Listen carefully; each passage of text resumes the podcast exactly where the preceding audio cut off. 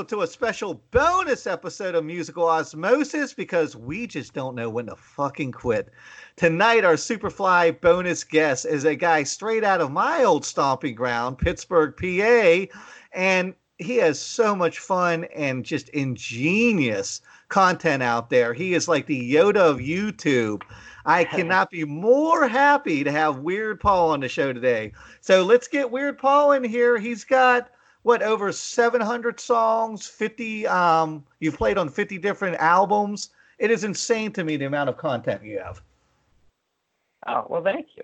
I i uh, that's what my life is about. It's creating more things. Every day i get up and think about what am i going to make today because uh, that's that's to me that's that's life. That's that's the, the energy of life is to be, be creative I mean, you are a content creating Highlander, and I want to thank you for calling in. I forgot to say thank you, and I wanted to also let you know you jumped on my radar about six months ago, and you are part of my morning routine. I gave up my exercise bike. I'm 48. I'm getting too old to fucking work out.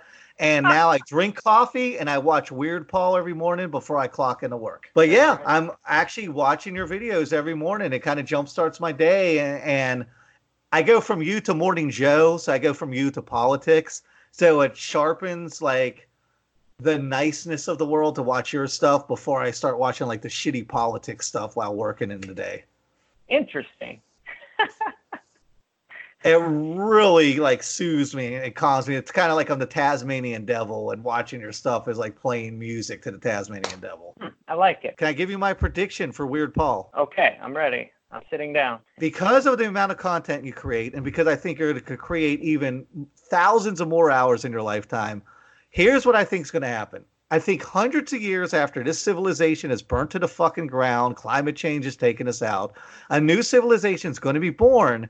Some kind of digital archive, like archaeologist, is going to dig up some weird Paul videos, see your thousands of hours of content, and think you were like the Emperor Earth and 2,000 years from now, they'll be building fucking statues in your honor, thinking that late, like before the end of the world, you were running things. Well, I will now uh, every day when I wake up, I'll, I'll, I'll think that, and I'll I'll, I'll remember that's gonna happen. that's what I predict is gonna happen because it's all about like digital content, and nobody has more digital. I don't think. I mean, you were one of the original vloggers, right? I mean, you've been doing this for what 35 years close to yeah, it. This makes 35 this this year. I think the next month will be 35 years since I started vlogging. And over that time period, especially being someone who was doing some of these things before anybody, like when you have such an incredible body of work, do you look back at that and go, because this is what I'm thinking when I'm watching you, why the fuck am I not a household name by now?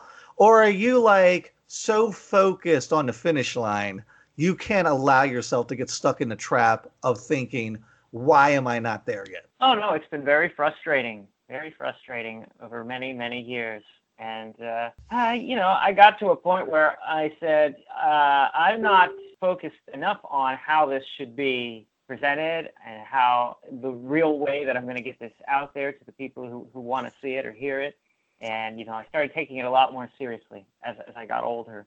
And so now I'm able to say, okay, well, I can see the finish line now. Now I can actually see it, so it's not as frustrating. Whereas before, I couldn't even see it. It was it was very difficult for me uh, to just look and look at what I was doing and saying, why I, why isn't it, why am I not getting getting anywhere? It doesn't seem like I'm getting anywhere. Well, I mean, you're getting places. You're just getting there in very incremental um, paces. You're not taking yeah. like these quantum leaps to where you want to go. You are the, you are the true definition of grinding it out. Oh yeah, yeah, absolutely. That's that's why I consider myself an outsider, outsider artist, outsider musician. Some people say they don't think I fit that that uh, definition, but my definition of outsider is someone that doesn't stop. Even though most people I know, if they made art for a while and nobody took notice or, or really seemed to care, they would just stop. Whereas I just keep doing it anyway, and that's my definition of outsider is is somebody who just keeps doing it. They don't care what anyone else thinks or if anyone cares. but as somebody who's so social media savvy, and this is something that this is the alternate reality I was playing in my head that I find interesting. Do you think if YouTube and Facebook and social media didn't exist, that you would have like said, ah, fuck it, I'm going to become an accountant by now, or is the social media sustaining you, or do you think you would have always still found a way to get the content out there without this internet world? I mean, I, up until uh, you know, I got on Friendster first, and then MySpace, and then everything else followed. MySpace, wow. I was still, I was still, you know, very, very focused on on doing all this stuff. Yeah, I don't think I would have stopped. I'm. It, it probably would have been more frustrating without social media. Certainly, social media has given me the tools that I needed to to get this out to the world. Uh, I'm lucky. I always say I'm lucky to be living in this specific time period that I'm living in because I was able to create what I've been creating now for a very long time before it was able to get out there and be seen. Now I'm living in a time that not not everyone got to live through, all the, the generations that have come before us, where you can get what you're doing seen all over the world instantly. So I'm I'm lucky to be able to to have all this content already made. I've been making it and making it long before the opportunity existed to get it out there, and now it's just here, and I can just keep keep uh, putting it out, putting it out, putting it out. So I, I consider myself very lucky. And there's so much content, and I so here's the thing. I've been doing I've been doing podcasting for six years. We did the music show. I did it for about six months. Got bored because I didn't have a co-host. Came back in 2015, I think, and I've been doing it consecutively for four years. There's only been a couple times I've been ashamed that I've never heard of somebody. I grew up in McKeesport. So you were mm-hmm. from my backyard in Pittsburgh, and. I didn't know you existed till six months ago. How surprising is that? That, I, that there's still people out there that I had no idea who you were until a friend posted one of your videos, and I'm always looking. I'm on YouTube all the time looking for new artists to have on the show, and I just never ran across you until a friend of mine posted one. I think it was the peanut butter recall video one of my friends posted. I was like, "How the fuck did I not know this dude existed?" And he's from my backyard, of my old stomping ground. Yeah, I mean, I'm not surprised because I still I'm pretty unknown even in my own town here in Pittsburgh, and I just won several awards in the Pittsburgh City paper. Uh, I won Best Hair again for the third year in a row, but I don't think that most, you know, the, the majority of the population of Pittsburgh still has no idea who I am, even though I can even win several awards. That may be your greatest accomplishment, best hair three years running. I it, it very well be. Well, we we also won best punk rock band in Pittsburgh, and I now I'm saying that that's better than best hair. Oh no, that's definitely. I'm best punk, punk rock, rock band in all of Pittsburgh. I mean, that's wow. Yeah, wow. I mean, I grew up listening to Pittsburgh punk bands like Half Life. I've got sure. punk rock encoded on my fucking DNA. I played in punk yeah. bands my whole life and everything you do the simplicity of it is the ingenious of it is punk rock even if it's not particularly in the punk rock vein your your whole life is punk rock punk rock to me like thomas paine was punk rock to me you know what i'm yeah. saying like a lot of the founding yeah. fathers punk, punk rock transcends a certain genre of music and you are very punk rock you that's just who you are Thank you. And I, I now I say that that the most punk rock thing about my band is that our instruments are falling apart as we're playing them. I mean, how can you can't get more punk rock than that? Do you have the duct tape on them? Or are they duct yep. together? Absolutely. That's punk rock. Hey, so here's another thing. When I was looking at your catalog, I noticed you have at the time I looked a few days ago. You had 983 videos. Do you have something yep. Like insane plan for video 1000 you post? No, I, I haven't had any any plans. I mean, I kind of been taking a little break from YouTube. Uh, I haven't been doing as much on there. Still uploading, but uh, I I just put out a new album last month, and I put all of my time in the last couple of months into getting that new album done and getting it out. And I hadn't put out an album for almost six years. The longest. Yeah, Lit AF, gone. right? Lit Lit, yep, lit, lit AF. Mm-hmm. That is an incredible album. My personal favorite is "Alive in a Body Bag." I think that's the best song. Thank you. It's interesting to hear everyone has, has seems to have a different favorite. I, it's, it's very interesting to me. But I'm glad you like that song. It's a, it's a personal song. Right. I also like "Hippie with an iPhone." Is that the name of it? "Hippie with an iPhone." Uh, "Hippie in the Woods with an iPhone." Right. right. In the Woods with an iPhone. I love that song. Those are my two. Those were the two I gravitated towards. And once again, such what I call lunch pail lyrics. Such straightforward like you can, you have this ability, and this is why I said the Yoda of YouTube.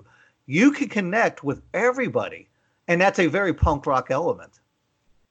Well, I do. Uh, I'm surprised at, at how many very young fans I have. You know, kids are three, six, eight year olds. I, I hear all the time from people saying, "My kids love you. My kids watch your videos all the time."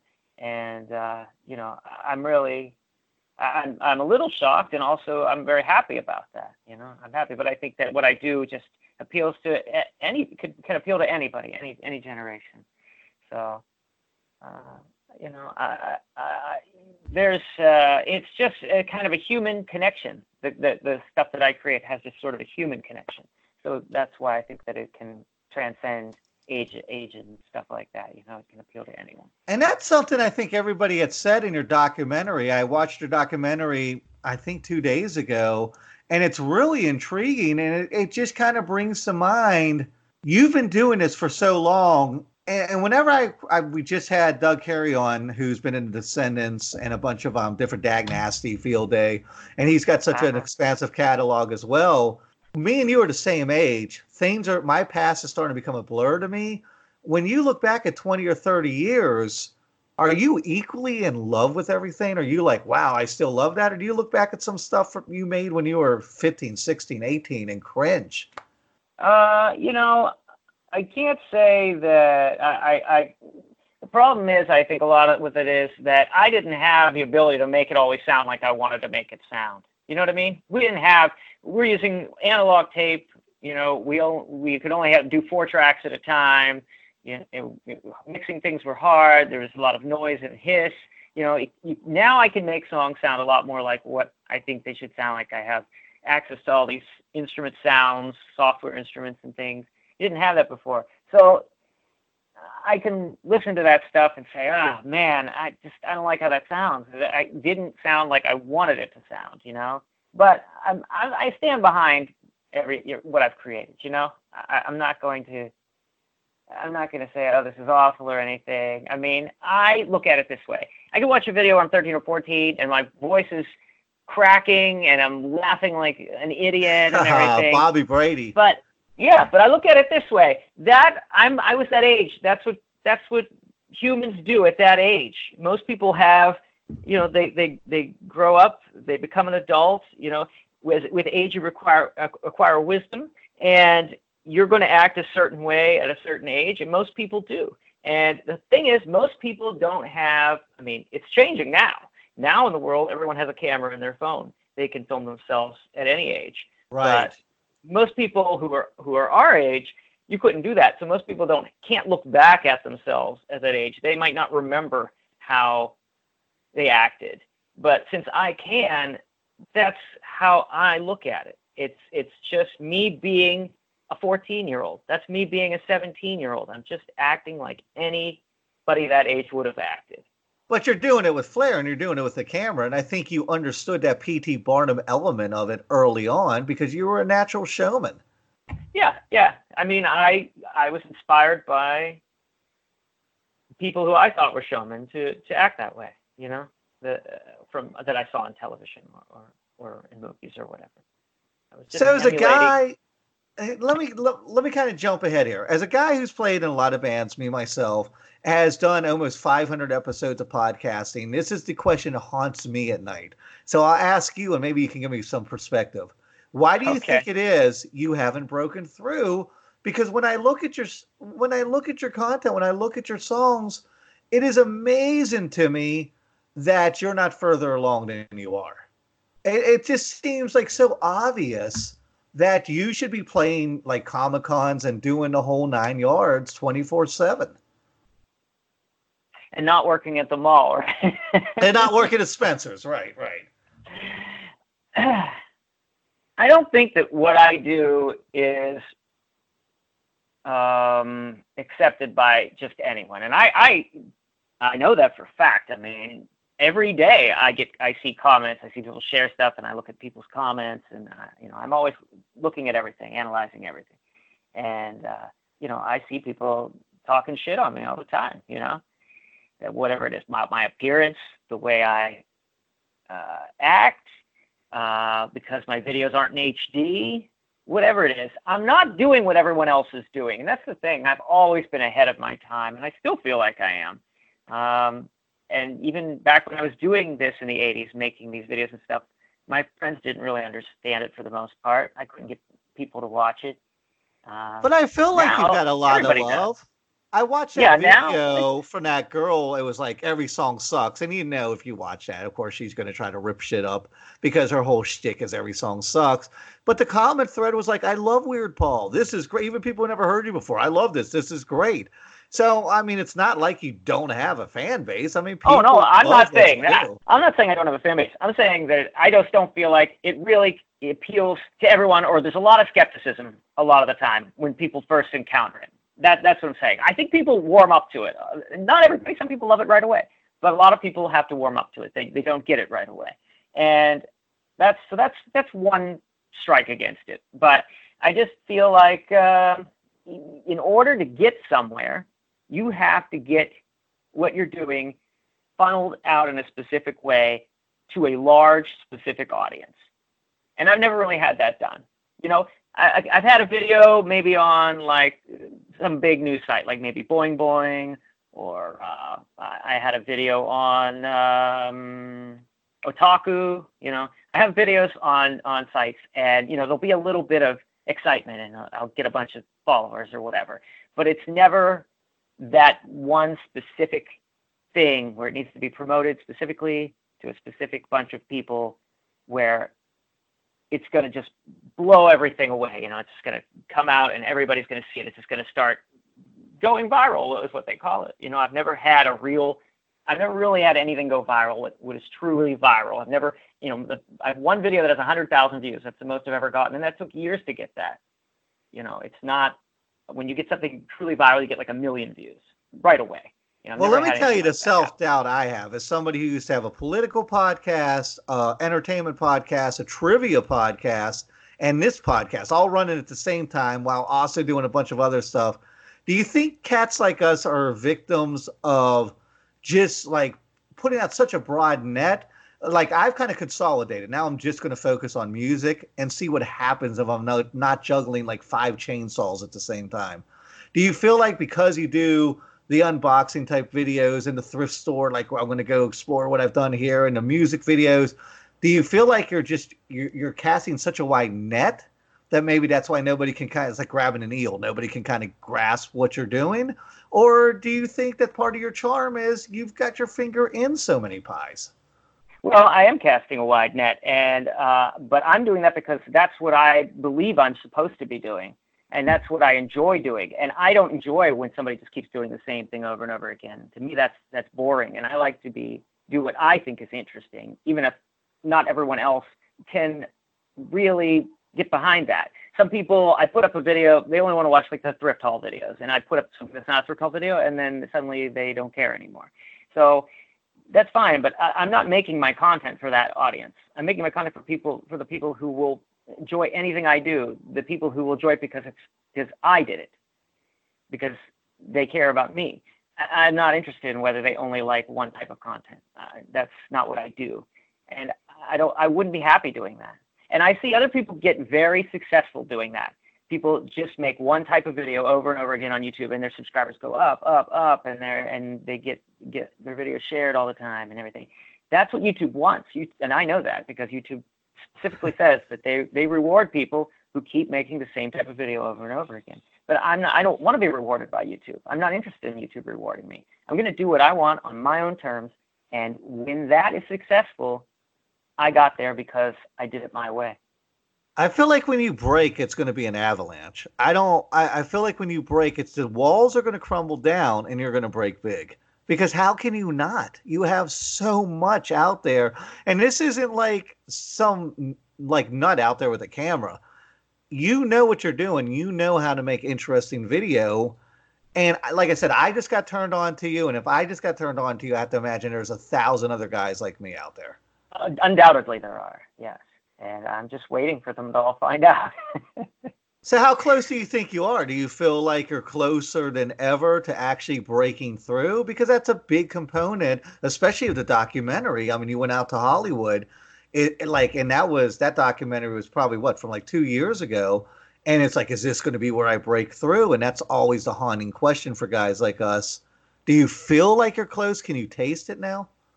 Well, I never look at one event and say, "Oh, this is it," because I've done that. I've been doing that my entire life. I, there was a documentary about me that came out in 2006, for instance, and it actually played in England and in Chicago and different places, and I traveled around and went played. And I thought at that time, I was like, "Oh, this is it." But of course, it wasn't. And you know, there's been lots of things that have happened like that. I've been featured on Vice or whatever, and I thought, "This is it." You know, and I get all excited, and it's not.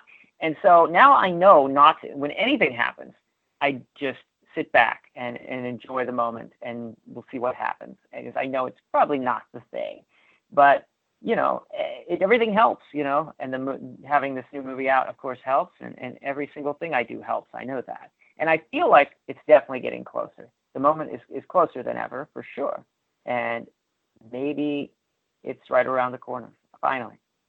I hope so, man. As you are the true underdog story, and when I watch that documentary, it is insane to me that you haven't broken through. If anyone deserves to break through, it's you. But let me That's end. Very kind of you.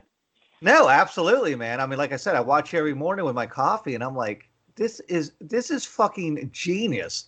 How is this guy not being beamed into the brain of every person in every living room in America?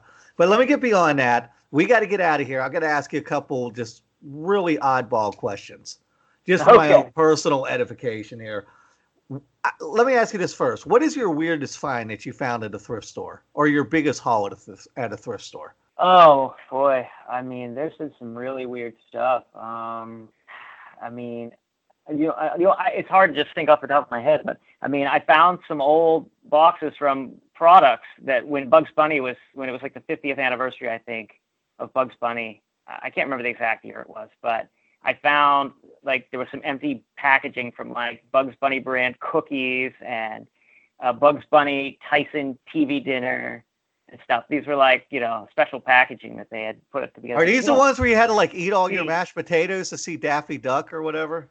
I think that's what it was. Yeah. But that was just crazy that I found that. I mean, that's the last thing I ever thought I would find. So that that was pretty wild. Um, but I mean, I, I always still say one of the best things I ever found was I found the Alice Cooper Schools Out uh, vinyl LP, and it, it that album came with a pair of underwear around the record, oh. the original oh. pressing. And every time I ever saw that record in a thrift store, I'd say, "Look, there it is, Schools Out." It's right. It's gonna have not. It's not gonna have the underwear in it, though, right? And I opened it up, and it never had it. And then one day I saw it, and I said, "It's not gonna have the underwear in it, right?" I opened up the underwears you know, I'm looking at the underwear on the record. And I'm like, oh my god. Now you're talking my language. Alice Cooper, my all-time favorite, very vaudevillian, um, yes. the greatest rock performer, in my opinion, in modern rock history. Is because he entertains. He doesn't just get up there and sing. And that's what I've always said. If you're going to give people a show, you're not going. to You don't just stand there. You gotta. You gotta give them the entertainment. You know. Right, and he understood it. He also had the P.T. Barnum element where he yeah. understood and he would like go out there and school's out and the balloons are flying and he's in his white tuxedo with the top hat. And then he would shift over to cold ethel and, and dance around on a bed with skulls on it with the, the blow up doll. And you know i was in a band even steven and a lot of stuff we did like get rich quick scheme was one of our songs. We'd throw play money in the audience and that's straight out of fucking billion dollar babies. And that's it's so funny how this stuff influences you and it gets encoded on your dna and you don't realize it till years later where right, I'm writing a song. Yeah. Right, get rich get quick scheme, and I'm throwing buckets of play money in the audience, and I'm like, fuck, I'm ripping off Alice Cooper, and you don't notice it until you're doing it. And True. I think that's and one day people are going to be ripping off Weird Paul, not realizing it, and going, fuck, I'm ripping off Weird Paul. And I think that's the legacy that you have no matter where you are on that spectrum of what you know society calls success. I love to think that I'm influencing a lot of young kids who are watching me now. That that when they're going to get older and they're gonna that's gonna be a big influence on them. I like that. I think it's impossible that you're not. I yeah. mean, you have to be with as many views and as much content as you have. All right, let me end with this last weird question: Weirdest fan letter or weirdest thing sent to you by a fan? Oh man. Oh man, ah, I don't know. I remember I had a letter where somebody wrote to me asking if I would send him some of my fingernail clippings. yeah, that sounds a little bit too Howard Hughes for me. so, um, but I've gotten, I mean, I've gotten tons of strange stuff in the mail. I mean, I've gotten lots of awesome stuff in the mail too. I mean, it's, uh, but the thing is, I, I tend to keep everything, you know, no matter what it is. So I still, I still have it all up from the 90s on up till now, all the fan mail I've gotten, I still have it. So that's something I guess I need to do is go through it all and, and find what the weirdest things are and make a video about it. Weird Paul's weirdest. Yeah. All right. Um, let me end with this. End of the day, so much content, such a legacy. If it all went away tomorrow, if you had a heart attack and dropped dead tomorrow, are you happy where you're at? Yes, I am because for a while I was worried. You know, I, I haven't gotten far enough, but and uh, the door is, is closing on me, and I'm going back down the ladder. But now I don't feel like the door is is closing anymore. The door is wide open. So I, I feel like no matter what, I, I've gotten far enough. And I agree. I mean, like I said, I'm an old school punk rocker. I see your stuff. I get inspired. You're inspiring my old, like, vacant 48 year old heart. So I know you're inspiring the youth out there. So, you know, at the end of the day, what else can we ask for, right? That's right. All right. Um, usually this is the portion of the show where I ask what you have coming up, but you're so prolific. I'm sure you have like 140 things coming up just everything's coming up. exactly. You probably wrote nine songs during this interview while I was talking to you. So yes, why don't you just tell everybody where we can find you online? All the billions of places we can find Weird Paul on the Google machine. Yeah, that that is a lot, and I mean the easiest thing to do is just Google Weird Paul because everything's going to come up. Then the links to my Instagram, my Twitter, my Facebook, my Bandcamp page, my YouTube, everything is going to come right up on the first page, and you'll be able to look at whatever it is that you enjoy looking at on the internet the most. You'll you'll enjoy it. You'll have a great time. I know for a while you were trying to do off the wall, Paul. Do you feel like you have been constrained at all? by having Weird Paul because you're competing in a sense with Weird Al? Do you think just that name has held you back at all? I mean, I always wondered about that, and I, I, I always have thought, oh, what are what are people thinking? But so few people mention it. It's mentioned almost not at all. You know, when people leave comments on my YouTube, people who've just heard about me, you know, I don't see it. It's so there's very, room for both of you, rare. is what you're saying. I think so. I think that there's room for many, many weird people in this world. Well, I mean, we're from the Pittsburgh area, and I can tell you, as growing up in that area, there are many, many weird people in Pittsburgh, including myself. There still are.